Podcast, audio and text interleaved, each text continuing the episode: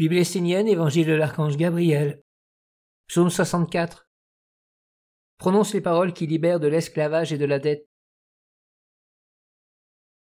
L'homme doit méditer, éveiller et comprendre sa parole. Lorsqu'un homme met en action sa parole dans la prière ou l'invocation, cela agit dans un monde plus subtil. Parfois la parole devient une épée, un serpent, une source, une eau pétillante qui lave et régénère. De temps en temps, c'est une sorte de fumée qui endort les humains. Toi-même sais-tu avec quelle forme ou manifestation de ta parole tu te diriges vers les mondes supérieurs Si tu veux toucher le monde divin par ta parole, sache que tu dois parler uniquement avec la pureté, la clarté, la vérité. C'est la voie directe. Aucune autre parole ne peut atteindre l'intelligence des mondes supérieurs. Les hommes parlent, demandent, mais ils ne font pas attention aux manifestations subtiles et magiques de leurs paroles. Il y a un monde autour de l'homme qui entend tout ce que l'on dit. Parfois, l'homme met dans sa parole un intérêt personnel qui concerne sa vie mortelle. Il fait vivre cette parole en la prononçant dans le monde magique qui l'entoure.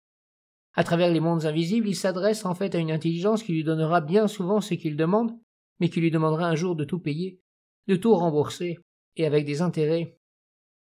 L'intérêt appelle l'intérêt. Cela s'appelle une mauvaise parole.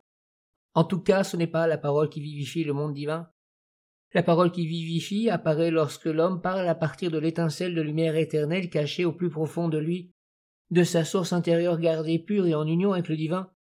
Si l'homme ne parle pas à partir de cette source, sa parole est animée par des causes extérieures à son être profond et véridique. Ce sont les êtres de la mort et des apparences trompeuses qui répondent à une telle parole et aux souhaits de l'homme. L'homme médite, prie, invoque, souhaite, désire, et des êtres invisibles écoutent et lui donnent ce qu'il demande. Toute réalisation nécessite une association, une union.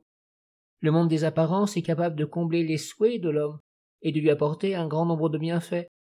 Mais il faudra que l'homme rembourse trois fois la valeur de ce qu'il aura ainsi obtenu.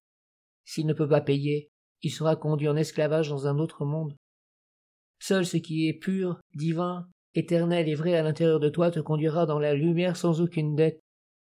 L'homme doit enfin comprendre qu'il n'y a pas trois mondes, mais bien deux, le monde divin et le monde de l'homme, sans intermédiaire.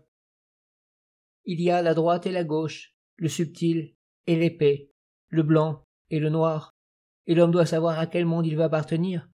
Il n'a pas besoin d'être toujours dans le blanc, mais il doit être conscient qu'il est par essence un créateur, un animateur, un activateur des mondes invisibles. L'homme est sans cesse en relation avec ces mondes qui l'entourent.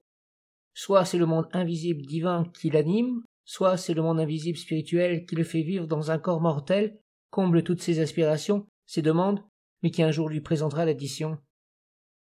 Lorsque l'homme quittera son corps physique, il apparaîtra devant le monde auprès duquel il s'est endetté. Celui-ci lui demandera de rembourser, mais l'homme ne le pourra pas.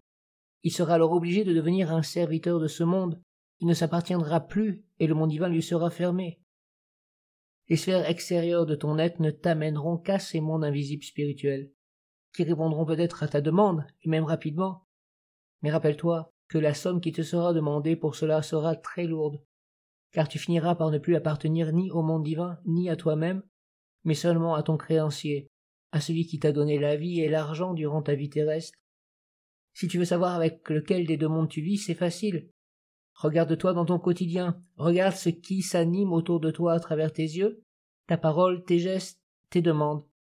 Regarde les pactes et les associations que tu as faits et que tu assumes quotidiennement.